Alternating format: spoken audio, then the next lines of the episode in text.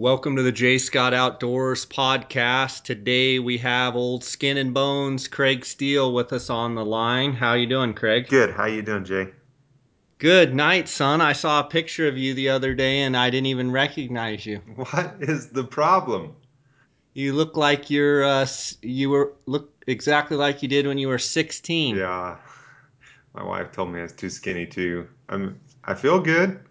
I mean, that's the goal, right?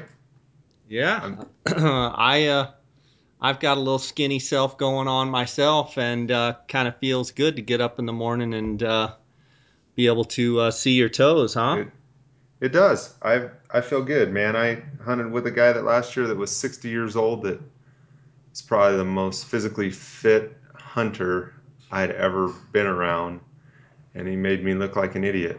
So you know, with that, and then my wife's diet change that she had, man, it's time to make a change.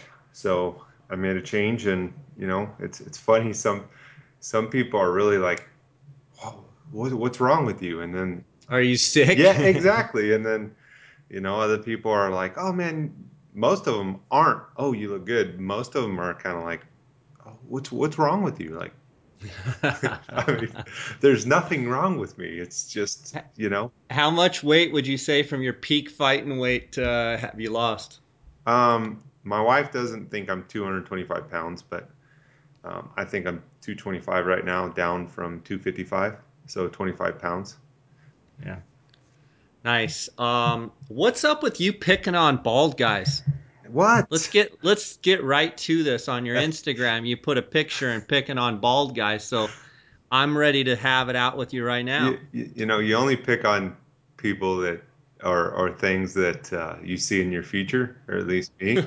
and luckily, I'm tall, so most people don't see my uh, bald spot on top of my head, and I wear a hat a lot. But uh, I'm going bald, and so it's just me lashing out at bald guys that don't already shave their head. So just, just you're just lashing out, just having a moment.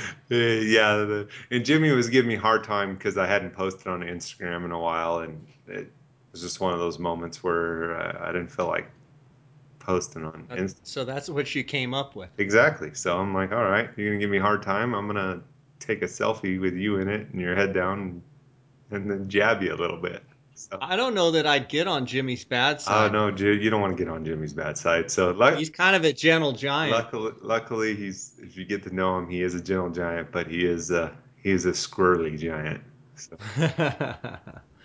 so I know you're just fresh off the 30 days of uh, elk hunting and antelope hunting. Uh, what do we have to say for ourselves? Oh man, just uh, for me, you know, it wasn't uh, as a boomer of a season as I had last year. Um, you know, just for myself personally and guiding, but uh, in what way? It, it just as far as trophy size, if I want to be honest. Um, you know, some of the people I hunted with are great. Um, the conditions, uh, specifically for the elk, was was was really rough. Um, it seemed like it everywhere. Antelope, antelope conditions. Um, you know, I got to do a lot of scouting because uh, Lee and I were scouting for uh, uh the auction uh, archery antelope hunt. Um, so I got to do a lot of antelope scouting, and, and that's always fun because usually a lot of people um, aren't scouting during that time of year. But uh, antelope, antelope was a good time. Um, I hunted in Unit 10 with a hunter named Cody Fulmer, who was just an absolute uh, great person. Um, fun to be around. We had a really good buck um, that we went after. Unfortunately, there was two other groups that were going after him too, and and uh, you know for lack of better terms, he was shot right out from underneath us. Um, uh, it just the the better man won. Um, you know, I, I, hate getting. Did the better, you know, in situations like that, I appreciate you being humble and saying that, but did the better man really win in situations like that, or is it just the right place at the right time and it just happens? You can't beat that. You know what I mean? Yeah. You can't beat right place, right time you know, Co- Cody um, what is getting back into hunting. you know he wasn't as comfortable with his gun, and it's just it's one of those situations you really don't want to be in, but you find yourself in it. And you know we didn't kill the buck; he was a 90 inch buck or close, and uh, we didn't kill the buck. We went down and shook the hunter and the guide's hand that killed the buck, and you know congratulated them. We went on about our hunt. We hunted for another three or four days, and, and, and Cody got his antelope buck, which was you know like an 80 inch, 78 to 80 inch is actually like 79 and something. Um, buck. Let's let's call it 80. Yeah, that's. I mean, he's 78 to 80 is what we field judged him at. He was 79. Um, but anyway, and he was tickled pink, man. I you know. Yeah. Um, looked over a bunch of bucks. Oh, we looked over a ton of bucks. He had a great experience, you know, and he even told me, and um, he told me, he goes, Craig, he goes, I would have loved to kill that big buck. He goes, but, and this isn't an excuse. This is this this man's opinion on the hunt. He goes, but that buck meant more to me and getting the experience the hunt. I got to experience the full range from sleeping out of, you know, on a cot um, to you know sleeping at our base camp to you know he got to experience everything. And that's what he wanted. You know yeah he's sure he would have loved to kill that giant buck. But at the end of the day you know it was his tag and that was the buck that you know he he killed. And and the experience was i feel i feel a little bit shame to say that um, from the standpoint of as I didn't feel like I achieved my expectations, but I think we do that as as guides or when we're helping a buddy and he shoots an animal that's of lesser quality than what you hope for or anticipate for. We we kind of realize it's not our hunt and it's not our place, it's not our tag, and that it's hard to back off that that mentality when you have certain expectations in your head. Um, and I feel like I taint kind of the experience for myself sometimes, if I'm honest. Yeah, I mean, I can totally relate in the guiding world and my own personal hunting. I can also relate in the fishing world. You know, I row people down the river, friends, family, what have you, and you know they're catching 14 to 16 inch fish and you know catching them on dry flies and just having an absolute ball and get to the takeout, you know, floated for six, eight hours, and they just had the time of their life. And in my mind, I'm thinking, you know, we didn't turn any 20 inch fish, you know, 18, 20 inch fish, that next step up. Mm-hmm. And, you know, sometimes you just have to kind of check yourself and say, what are we here for? And mm-hmm. it's not making excuses because, I mean, you've had your share of, of the limelight mm-hmm. and sh- your share of, you know, coming out on top and shooting the biggest bucks in the unit or biggest bulls or whatever but sometimes it doesn't happen. And um, my question to you on these antelope hunts, and I'm I am an antelope novice. Uh, I went on a hunt probably 20 years ago. I don't. I, I mean, I drive by them, and it's like you driving by a turkey. I mean, I'm like, well, was it a gobbler or a hen? You're like, I don't know. It was a dumb turkey.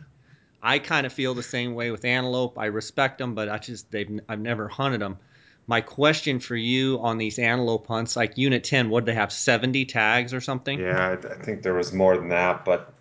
I mean, when you get in a situation like that on an antelope hunt where they are in the wide open, doesn't it turn into somewhat of a rat race? And my question is I, I guess it's twofold. Is it a rat race, and how, as a guide, do you not pull every last hair out of your head dealing with you know the day before the season, the morning, bef- you know the morning of the season, and then opening day, and just you know chaos. It it just seems like it doesn't seem fun to me personally. Yeah. Um, but I know you love those animals. I I'm just curious your take on. Okay, it. full disclosure, I love big antelope. Um, and I know that sounds heartless and whatnot, but uh, you know I love looking at antelope, but they're not my favorite species. Um, but I do love big antelope. The, you know, when you see a big antelope, it's like big sheep. You know, you, their nostrils are flared, their head's big. They're just a neat animal, a neat creature. They're very visible, like sheep. Just easy. Are you saying you don't like medium-sized antelope, not, or you just really like? I just ones? really like big ones. There's something cool okay. about a, you know, it's it's there's there's just something neat about a big old ram or a big old buck antelope. They're just they're just something that gets you going. Whereas a sickle horn ram or whatever, they're cool and all, but they just they don't get me going. Whereas like a you know a, a, a big five point bull elk, you know, will get me going, or a you know a 30 inch two by two mule deer will get me going. But you know, as far as that that mediocre, as far as trophy quality, doesn't really get me going on on that aspect. But from from the antelope hunt, at least in Arizona, um, I I personally um, the unit 10 tag is there's a lot of antelope there. Obviously, that's why there's that many tags, but it is very competitive. Um, it is one of those things where a lot, pretty much all the, almost all the big bucks are sat on, you know, by by a hunter or a guide and a hunter, um, and you're gonna have company most of the time. Um, so you're either gonna be on a big buck and you're hoping and praying that you know it's just like this buck.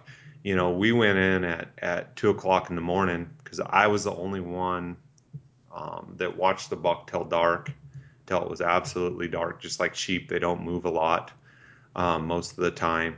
Um, I backed out of there, went and met Cody, and uh, we came back the next morning. And uh, co- you know, I, have had guys the last couple years. Why we got to go in so early? Because I don't want to be the guy that's driving up on the other person.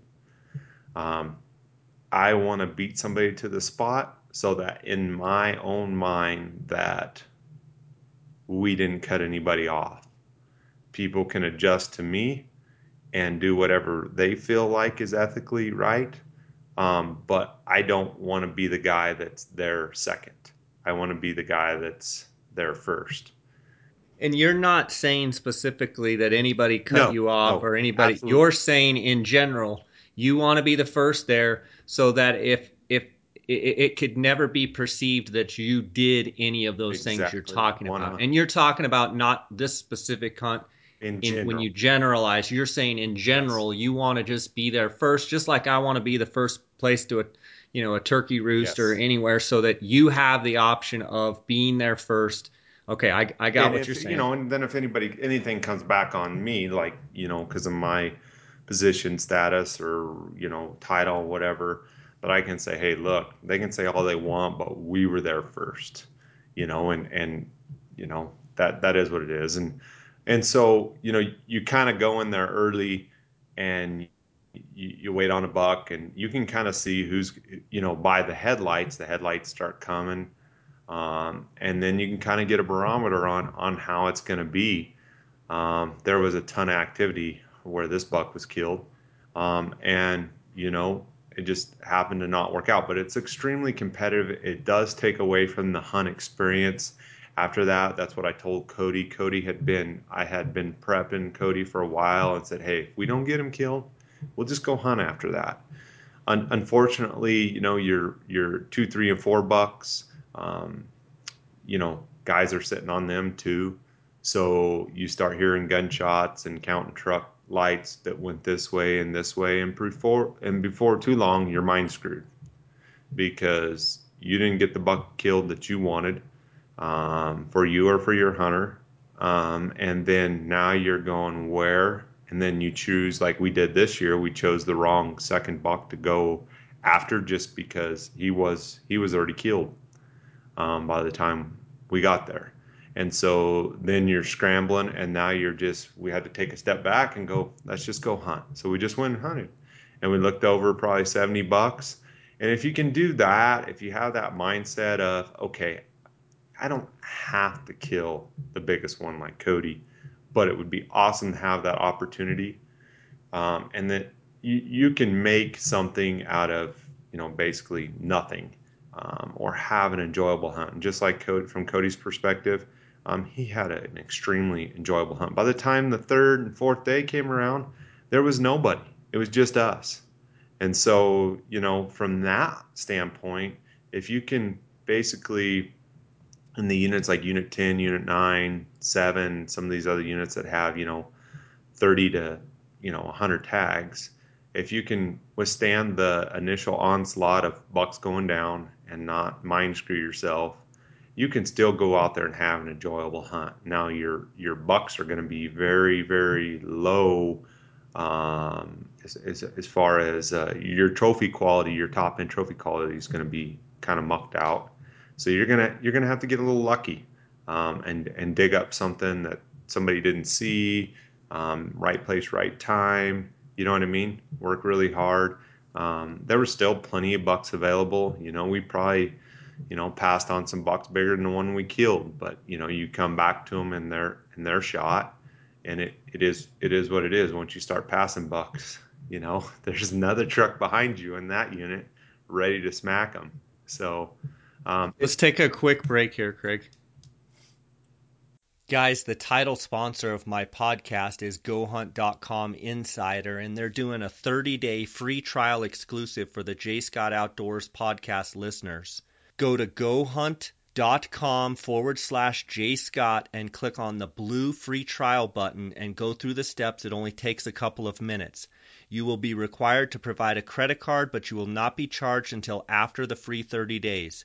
You can cancel at any time within the first 30 days to prevent being charged. If you have any questions at all, you can email freetrial at gohunt.com and someone from the GoHunt team will promptly respond. This is your opportunity to see what all the buzz is about and the filtering 2.0 system and the application strategies for the Western hunter. I have known the owners of the Outdoorsmans in Phoenix for over 20 years. They are the authority on optics and hunting gear. Outdoorsmans is the leading designer and manufacturer of high quality tripods, mounting accessories, and pack systems for all hunters. Their customer service is the best in the business. Go to outdoorsmans.com or call 1 800 291 8065 and use the Jay Scott promo code to receive 10% off any products sounds like to me it's a stressful situation as a guide because you're wanting to yes you want your client to get a big buck but you also want them to enjoy the experience. And if you don't know if number two three four five six have been seven eight nine ten have been shot you almost are just bouncing around like a pinball because you're going well let's go over here. Oh there's a gut pile and there's three trucks. They shot that buck. Okay let's go over here. Um, you know, how do you weigh the difference of wanting to kill the big buck and what about maybe not even coming the first day or the second day and hunting the last five or six days or what have you and just saying, I just want to come hunt. You know, you love big antelope, so you obviously want to try and kill the biggest one you can, but it just seems like it's it, it, it's it's a huge mental gymnastic dilemma to to try and get over the fact that okay, my you know, my top buck's dead, my two, three, four is dead. You know, let's just go hunting. I mean, yeah, no, maybe no, it, maybe guys should just stay home for the first day and let all the chaos is, go through. There's definitely that option where you know, I mean, we book our antelopes hunts five days at a time, and there's definitely that option to hunt the last five days or you know, last four days or whatever you want to do um, or or if you're going on your own to do it that way too. Because you know, if you get in some of these other units though that have you know four, five, six, 10, 15 tags, that's why I love those units because usually um, you just don't have that pressure. Yes, you have less antelope, but um, the antelope are usually a little bit harder to find. You got to work for them. They're a little bit further off the roads. Um, you know, it is what it is, and, and and you know, it's it's all based on on the hunter as a guide what what he wants or what she wants. Um, and you know as as far as if you're going out there on your own just base it what do you really want? Do you want do you have to kill the biggest? If you have to kill the biggest then try to get out there and compete. You know i would tell always people put their best foot forward. I always stress that because you know those those situations can get pretty stressful. This year um, there wasn't you know the the the two other groups of guys that were hunting on this buck, you know, there wasn't really anybody shooting at a crossfire or going in at a weird situation. But last year I had a situation where guys were shooting over. I, you know, I heard guys were shooting over the top at the buck we killed of each other. You know, and and that's that's the kind of stuff that, you know, we don't want to see as as, as sportsmen. Um, and yeah. and you know, it, it's it's one of those things where um, don't let those pressures get to you and, and you know basically bend your your own morals and ethics to you know basically get a big buck on the ground so yeah no bucks worth no animals worth getting shot no. um so the you guys are guiding the auction antelope hunter, and uh, he is an archery hunter, and he has not filled. And I know in guiding auction hunters uh, in the past that I've done, uh, and actually guiding the desert bighorn sheep auction hunter right now, you know, you always want to try and get done before the general season. But one of the tricky things with the antelope is some of those antelope seasons start really, really early. Um, you know, your your auction tag won't start till the 15th of of of the year that the tag is good. And and uh, correct me if I'm wrong, but some of the antelope hunts I think have already started general seasons, and then some of them are very close after. Um, I guess now as the smoke clears um, what kind of mindset and I believe there's antelope hunts going on right now in some units as well. Today was opening day. Once the smoke clears, then what do you do? Just try and sort out and find what bucks are left, and and then go for quality of hunt and try and isolate on a big buck. Well, the the it is a very short turnaround time from the raffle or the auction tag. You only have like four days before the archery hunts start and then you know you go right into the rifle and muzzleloader and now you have that break where you now the the unit 9 and 7 and some of these other late hunts that, that now started um, they'll be done here in a, in a few days um, typically right now the, the, a lot of the bigger bucks have already started uh, their horns have started shrinking um, they'll sheath off um, next month into next month ish um, and so, you know, really right now, we're not even really looking uh, other than if you know if we if we see a buck or whatnot, um, or or you know are out looking for something else and and we see a buck, we'll start back up. You know, really pounding it in May, um, and then June and July, because you know the the bucks are going to be you know a, a lot more. Obviously, we're going to see what's left um, we have a little bit of an inventory. The one thing about about antelope that are different than like sheep and deer, specifically sheep, but uh, is is they get big really quick. So you know, three and a half to five and a half, they're they're maxed out. Um, and so you know, a buck that's two and a half the next year, he could put on ten inches.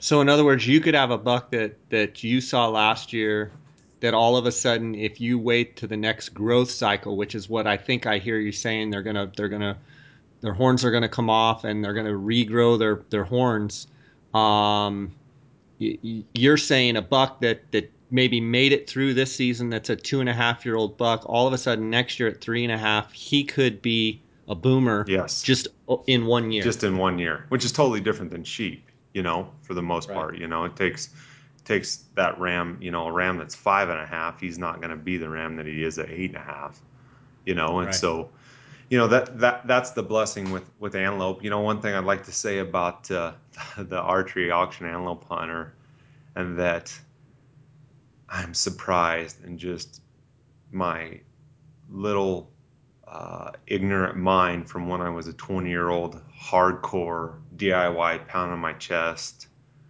inch freak is you get these guys it doesn't matter what's what they do what size wallet um, where they come from.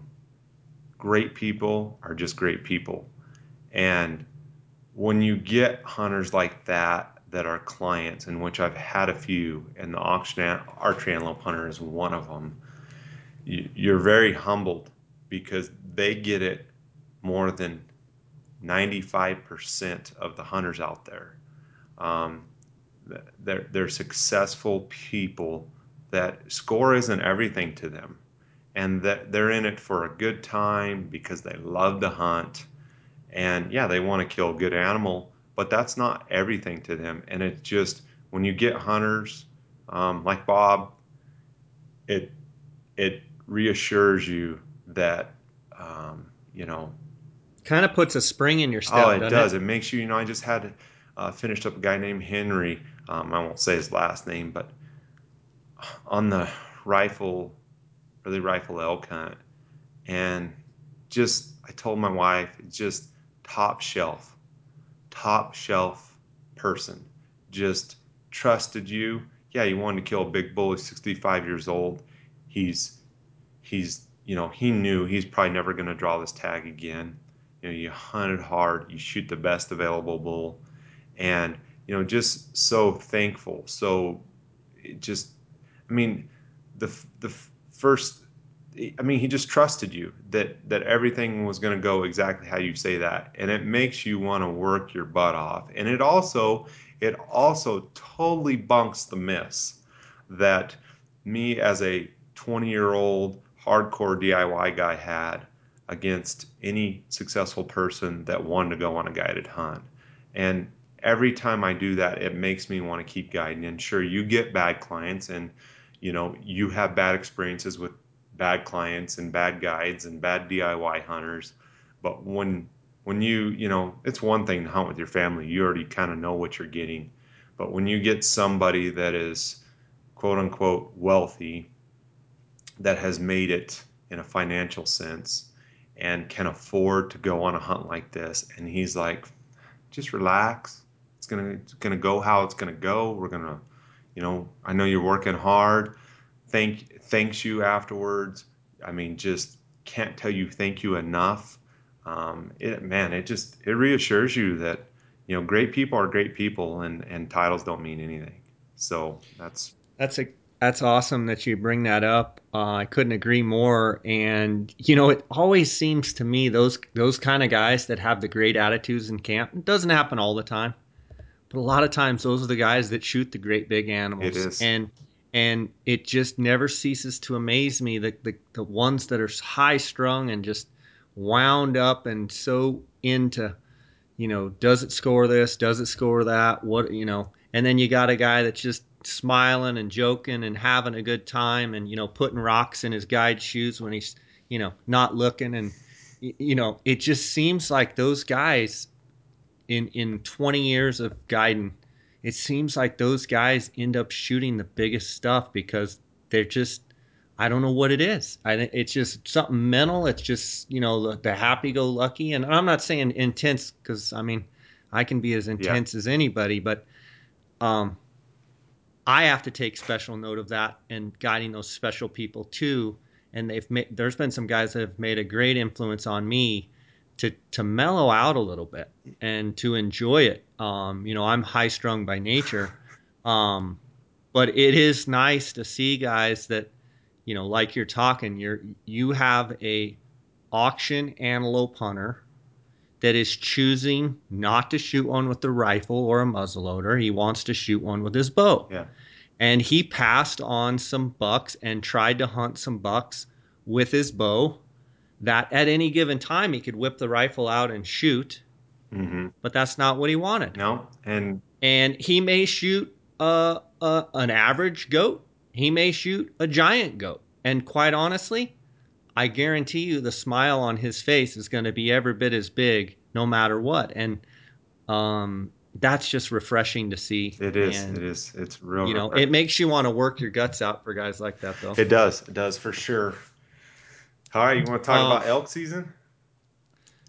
I do. If it's, uh, you know, I've already done a few podcasts um, that uh, will be airing, and I've gotten takes from several different guys, and I'm curious. Just, just out of curiosity. I, I talked with uh, Chris Rowe. He was up in Unit Nine, um, and he we talked at length. It hasn't aired yet, but he talked at length about his experiences uh, up there. And I talked with Cody Nelson. He was over in Unit 23 and talked about his experiences this year. So let's hear it. September 9th start date, uh, full moon on the 18th of September, hot weather. Mm-hmm. Um, I really haven't talked to you, so I'm curious yeah. to get your take on what were the conditions uh, going in, what were your expectations, and how did it play out?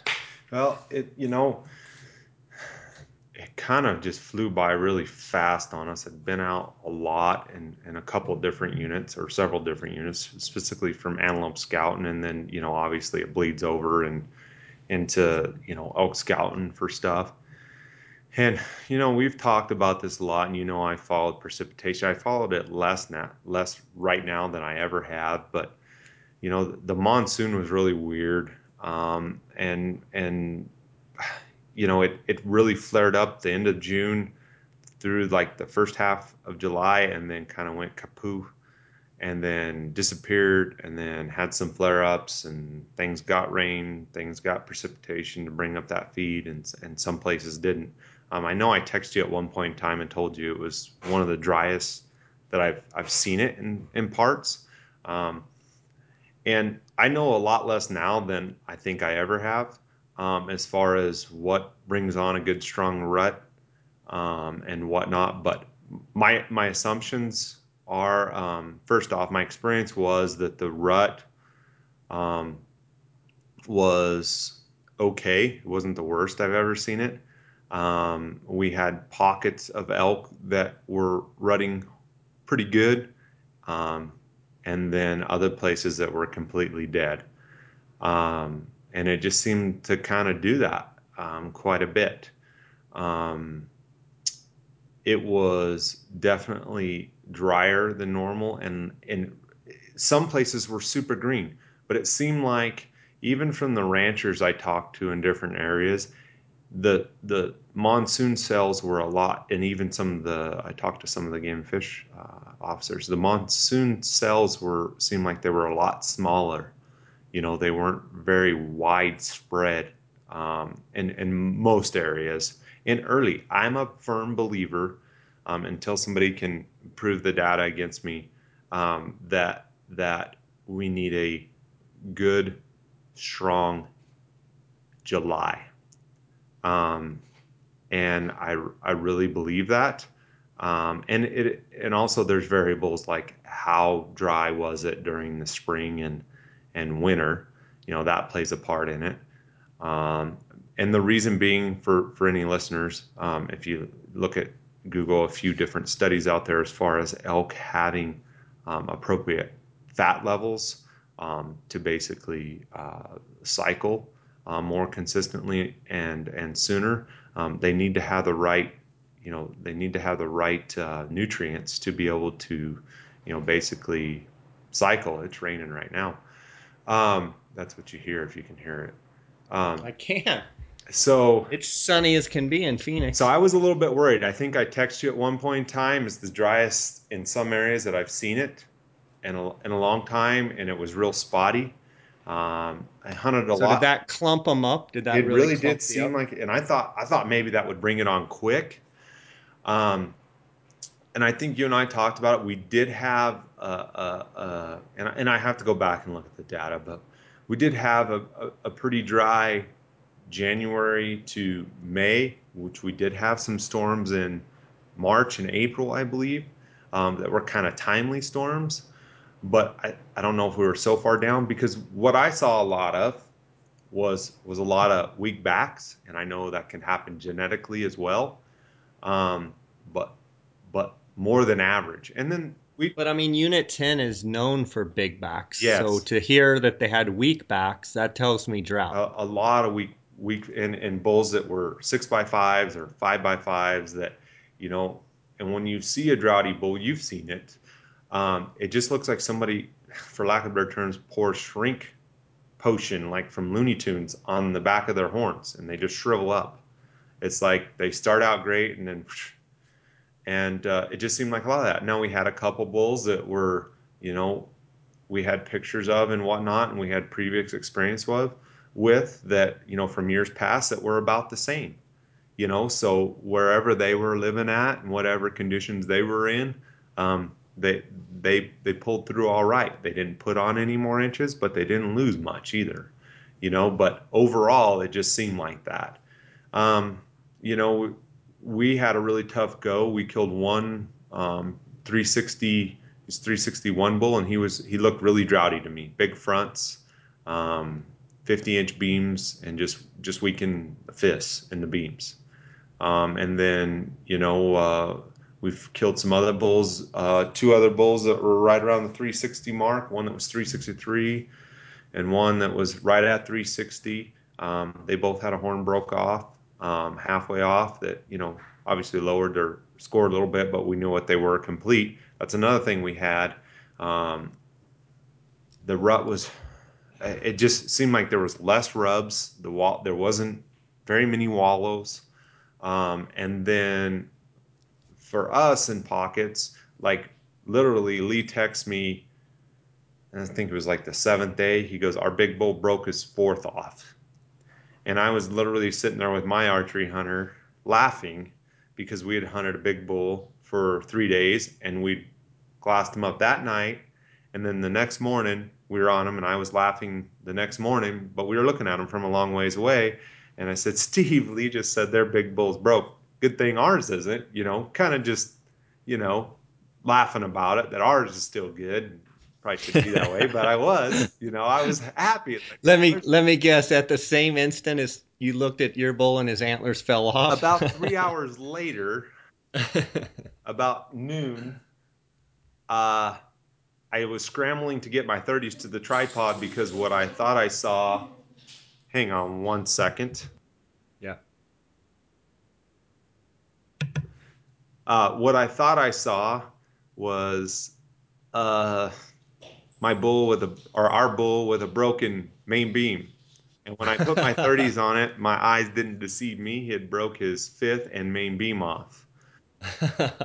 and so our hearts sunk and so, I mean, more more broken bulls bro- than normal. Oh, gee, many Christmas. La- so that tells me that tells me drought. Yes, just just a ton more. And then you know this last week, the day that Henry, the guy I was talking about, killed his bull, which was what is today? Today's Friday, the thirtieth.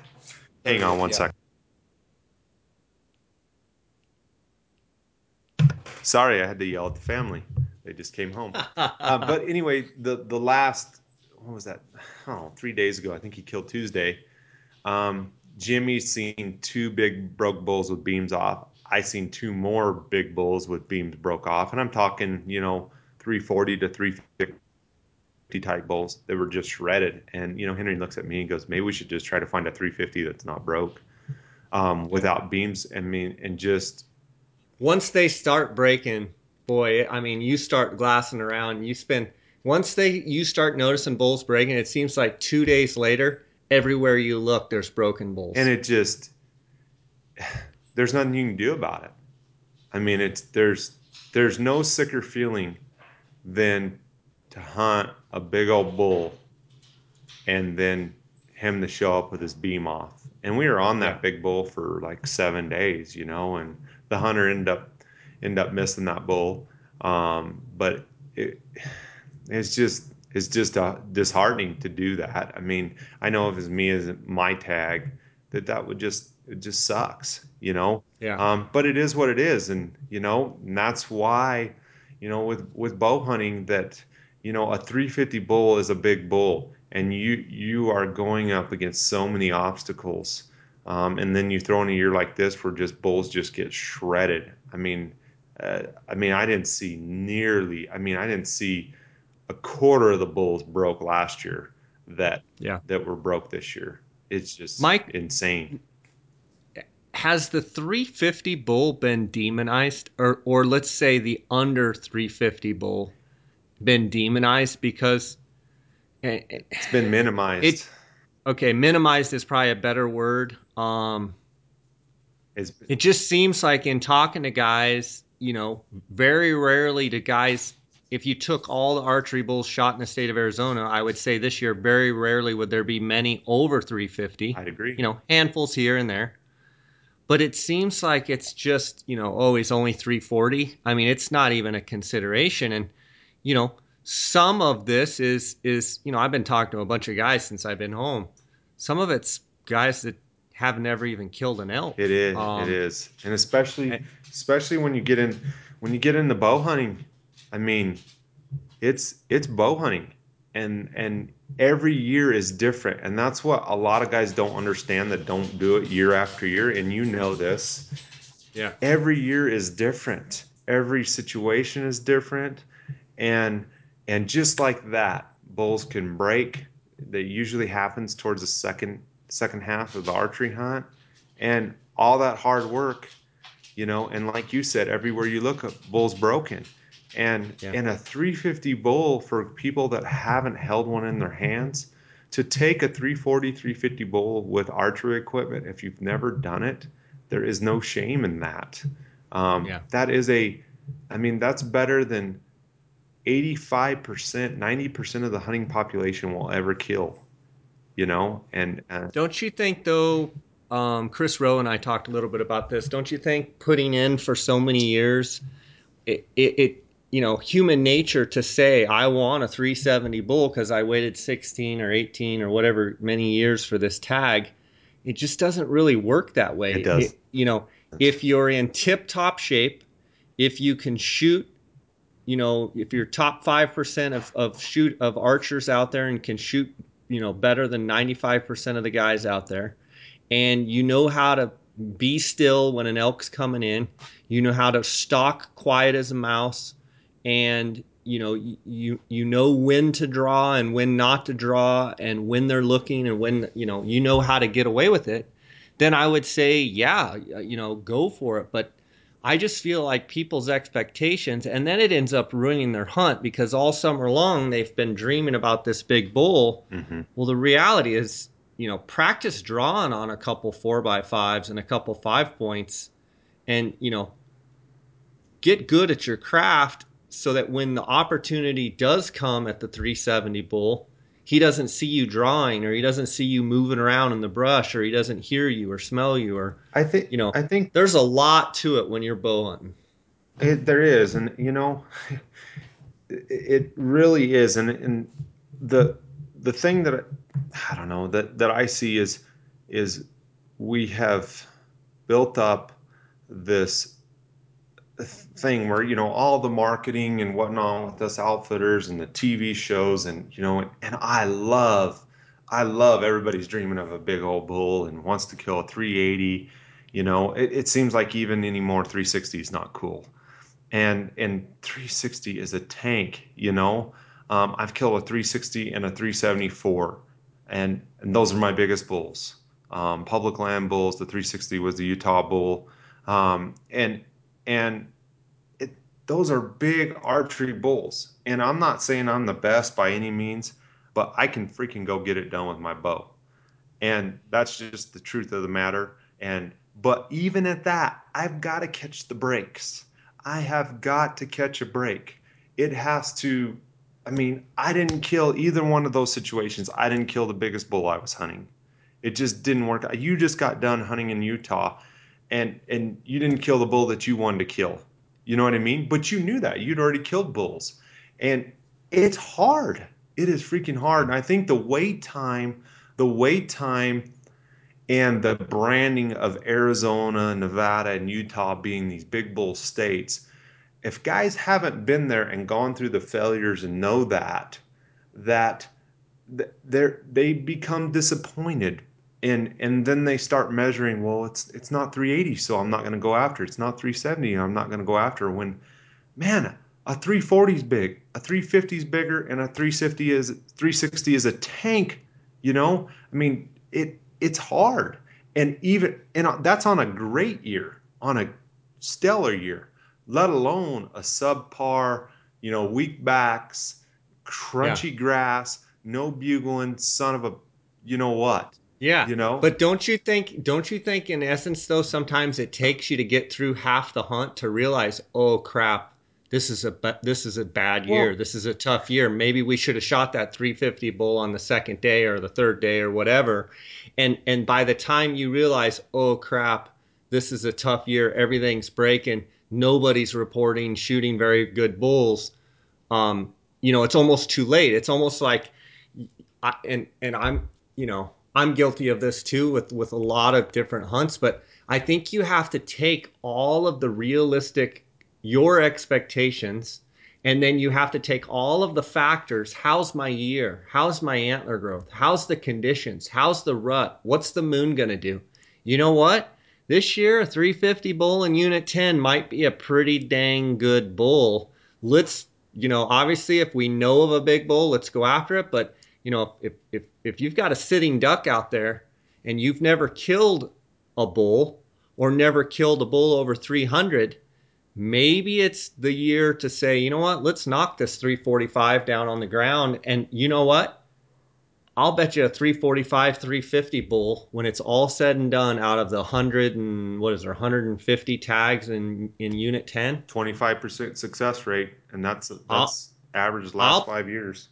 I'll bet you a 350 bull would be in the top 10 bulls harvested in that unit this year. Yep, every you know, and it it's it's the truth, and and that's and and that's the perspective, and that's the it's not a rifle, you know, it's not a rifle hunt, it's not a muzzleloader hunt.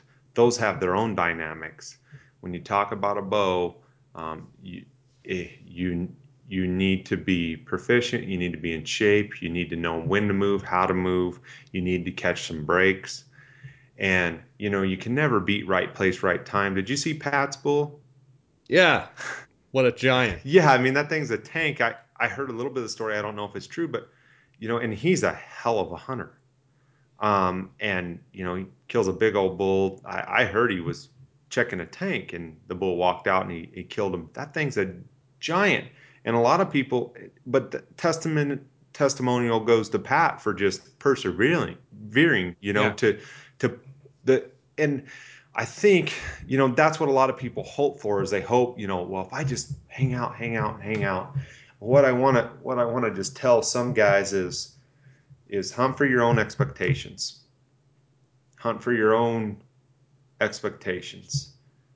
Yeah. Stop talking to your buddy or looking on Instagram, looking on whatever. If you're Jay Scott and you're willing to eat your tag because you've killed some big bulls, if you're, you know, so and so and you're willing to eat your tag because you you've killed some big bulls and you you you know the game already.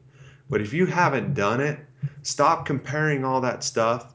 If you're going on a guided hunt, if you've hired the right guide, trust your guide. He wants you to kill the biggest animal that's possible that is going to fit your abilities and the year he knows it or she knows it he they, they know what expectations are there and what a good quality animal is for that year. When you don't um, you can find yourself behind the eight ball. And Yeah. and you know if you're going on your own you know talk to some people you know talk to jay. Email them you can email me. Email somebody you know that's in in nevada or utah. Ask them how the year is looking and whatnot. Get a barometer. Then build your own expectations. Don't hunt for anybody else. Hunt for your own expectations because what i think a lot of guys they start you know hearing these numbers and they're like well it may not be available in your area, your unit. They may not be going hard in Unit 6A when they're freaking ripping on the Monroe Mountain in Utah September 8th. You know, so every year, every unit is is different, and you know every hunter is different. You know, if you haven't killed anything with a bow, bow hunting's tough. It's a It is tough. it, it's tough, man. It's It's tough. It, it really is. Um, let's take a quick break here.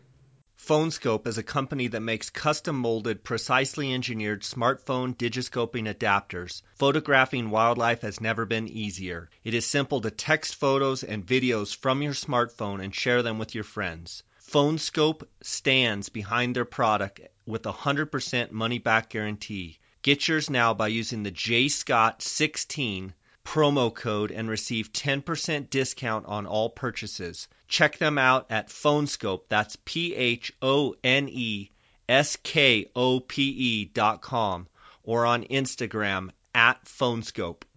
Real game calls featuring the elk reel.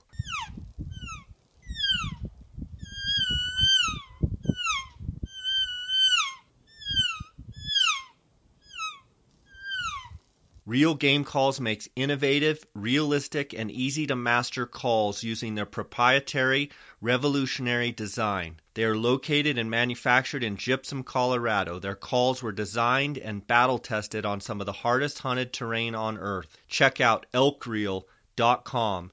Use the promo code JScott and receive a 20% discount on all purchases. Go to www.elkreel.com. Okay, couple quick questions. all right. I got You you've been in Unit 10 looking at elk for how many years? Hmm. Roughly. 1994 was the first year I ever. Okay, so 22 years. Um, is the trophy quality of elk in Unit 10 on the increase or on the decrease? Right now, Unit 10 reminds me of Unit 6A from the early 90s. Um, what do you mean? I mean, a 375 bull, and, and I'm not going off anybody else but my own expectations because I don't believe half the shit's posted and half the scores that people come up with. That, and I'm not trying to offend anybody. I'm just going off my own what I'm I've with seen. You. That's what I want. And a 375 bull or a 370 bull in the in the mid to late 90s and even early 2000s was a fairly common bull. And what I mean by that is you were probably going to hunt five or six of those type bulls in a two week period on an archery hunt. Nowadays, you're going to be lucky to hunt one or two. Um, I think if the tag numbers stay down, there's a lot of bulls in that 300 to 340 range. Um, that next year, because of just how tough it was, and if they tag numbers stay down, I think next year you're going to see a little bit of it, a little bit of a bump. But in two or three more years, if the tag numbers stay down. Um, Are you talking specifically bulls, bull tag bulls, numbers? Uh, cow elk because they're they're whacking the crap out of the cows. Yeah, cow cow elk is just population control. Um, bull bull elk numbers. Um, that's that's what's going to manage you know your your uh, age class. And you know, there's more hunts now than ever. Back in 1994, I think on that hunt, it was my dad's cousin I think there was five tags between Unit 10 and 18A, just to put it in perspective. There was five archery elk tags between Unit 10 and 18A. So all you young bucks that think you know Unit 10, there was only five tags back then. And so the the reality of it is is now there's you know more hunts than ever before. Um, and and they really mucked out the age class over the last five years, and and we've become a more proficient hunter you know, with with technology and scouting and social media and, and guys helping each other out, whether it be DIY. Well, and not to mention the res is whacking them too. So I mean, yeah. the Unit Ten elk really have no sanctuary. Yeah, and you know, and for that matter, I think the age class has gone down in Unit Nine. You know, I oh, mean, yeah, for sure. I mean, it's it's the but if they keep the tag numbers down in Unit Ten, I think you're going to see a slight bump over the next couple of years. If they don't, you're you're you know um, but Craig, a hundred early rifle permits. There was forty this year. Okay, so they did drop they it. Dropped it. They dropped it to forty. So you know, which is sixty less bulls being killed because you know that's a huge deal. I had forgotten about that. Yeah, that, so that, hats off to the game and fish if for they, making that. If they can keep it, so if you're listening to this and you know, if you just want to go kill elk, you can kill cow elk. If you if you just want to go kill a branch antler bull, you can go to six A five you know, B, you can go to a lot of different units to do that. If, if you want some of these better units to have a better quality experience, unit 10, 9, 1, 3A, 3C, you know, uh, 23 north, south, you need to write into the game and fish and say, hey, we want some quality experience.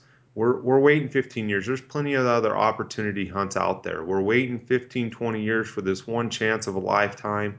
We just want a quality experience and and if you do that, that's that's going to pull uh, huge huge weight from from the public to to do that. Not just from guides, not just you know from some rogue in-house guy, but from the general Joe Blow that understands you can't just everybody wants to tag every year. I want to tag every year, but guess what? It doesn't work that way. It's a limited resource. So that's that's my opinion. Good stuff. Um, one last question. Uh, full moon, September 18th. Talk to me about the intensity of the rut. Uh, did you did you see an increase in intensity? Did you see a decrease in daytime activity? Were they working midday? What happened when the moon hit? Man, they they they bumped a little bit in the midday. Um, saw a little increase in the midday activity. Um, I think it, you know morning was was pretty quick. Um, at least, you know, the, the groups of elk that I hunted, the mornings were really quick. Saw a little bit of a midday activity, and then they were, from what I saw, they were bedded down within 45 minutes before dark or before the sun went down. So, you know, we stayed out all day, a couple days um, during yeah, three or four day stretch, and we did see elk up. um, and and moving around a little bit. Um, toward toward the end of the archery hunt, um, things really got heated up in some pockets. Um, it just seemed like the cows really, really broke up about the, about full moon. Full moon is when we started seeing antler breakage, um, and when the cow big groups of cows started getting busted. But still, man, I just didn't. There just wasn't near the number of rubs, wallows. Um, it it just Do you think it, do you think they're going to rut late over the next two You know- weeks? you do know- you think if you went up there, do you think they'd be going nutso? You know what's crazy, Jay? Is I don't know what Chris saw. I don't know what other guys saw, but really been paying attention to this. Is last year we had elk rutting and bugling in November, and they were like the three and a half to four and a half year old, you know, six points that were bugling with cows a little bit. And I know people have seen that and whatnot, but there's a huge difference in calf size. And I really was trying to pay attention to what are the bulls that are rutting getting with? Are they getting with the the cows that have the older age cows or calves, the bigger calves? Because those are the ca- cows that cycled sooner, and you know by by any you know basic logic standpoint, they should cycle sooner this year. Versus, man, there was spotted cows. So what did you notice? Notice that, in my opinion, it seemed like the bulls that were going the hardest were with cows that have had had bigger calves that were older, and that the the we had spotted calves that I was seeing the the end of August. The it was like they bred in first part of November. I mean, in a bunch. That's a great observation. Chris actually observed some similar stuff and was paying attention. It'll be interesting to to listen to both of your podcasts and and listen to. He talked a little bit about that as well, the age class of the calf. Um, that's a real interesting It's observation. Really, really wide, really wide, and and you know, Lee and I talked about it. And it's like, okay, so does the cycle ever drop back? Does it ever tighten up? Is this a thing that's, you know, I think it would tighten up with good moisture conditions. I think so too. I mean, because I think it has to do with the health of the body. yeah, I I, I think so too. It just does it take two years? You know what I mean? Of of Yeah. consistent? I, I don't know. I don't I don't I don't have that answer. So Okay, I know you're busy. Um, Toyota had some issues. I saw a picture on Instagram with you yeah, doing a bunch of maintenance with a blue tarp over it, and I think I obviously you know, I get a lot of people. comment. I get, you know, I you get, should buy a Ford and all that stuff, but I get a lot of a lot of people give me crap about my '96 Toyota and how hard I what's up with that sucker? It's got like five hundred thousand miles on it. Here's the bottom line. Every part's been changed. It's every part is new because you've changed every single part out. don't be a cheap ass like Craig Steele and buy good suspension. Don't buy What'd you do? Buy the aftermarket stuff? Don't and- do that, and especially when you're out there pounding it, going 100 miles an hour on crappy roads, and you won't find yourself in as many situations as I've found myself. So that's that's the moral to the story. Actually, That's it. That's all. Yeah, this- this you're just gonna end it with that morning with your tail tucked between your legs. This morning I ordered a Grand uh, in suspension, a two inch lift, two and a half inch lift, old man emu. So gonna get that all dialed in and then go from there. And the fact is I drive a '96 Toyota to hunt out of most of the time, and it's because I bought it for four grand, paid for it cash, put money into it, don't have a payment because I would rather spend money on elk tags and other gear that I need, and that Toyota is killer. Um, and that's just You mean you don't drive a brand new 2016 truck with a $700 payment just so that you can drive around and look cool? you know if if if I made I just t- had this conversation with my wife. I will never buy a vehicle again for myself that I can't pay cash for, and it's not because. I'm wealthy. It's just because I don't want to have bad debt. So I love it. I live by the same principle. I'm just giving you a hard time. Uh, I broke a leaf spring coming out of 23 Ha! and the Raptor and no, not on the Raptor, on my trailer. Oh. And so I was calling around, seeing if my buddies were anywhere around, and um, I called my buddy Daniel Franco, and he actually sent uh, Craig Blackburn with a trailer to pick up my Ranger. And in mid as he was coming to save me, I called uh, Seth Maskey down in Payson, and he came up, and we were both working on that leaf spring and getting it switched out on the trailer. And he's like, "Where's Craig Steele when we need him?" I said, "I know, I, I know. We need we need Craig Oh, Steele man, here." I He miss, I miss Seth. yeah, but you're getting good at uh, Toyota maintenance. You could actually probably be a certified toyota I Toyota. can tear the uh, I can tear the front end down real quick. So out in the woods. So Lee was pretty impressed. So Right on, Anyway, buddy. Well, right, um, it was great talking to you. Great to get your insight. Um, congrats on your antelope and uh, elk success, and uh, look forward to seeing you down the road here. And uh, as always, it's just awesome having you on here, and and uh, the the uh, listeners just love uh, the podcast with you. So. Uh, you and Lee are doing a great job. Keep it up, and thanks for your insight. right, man.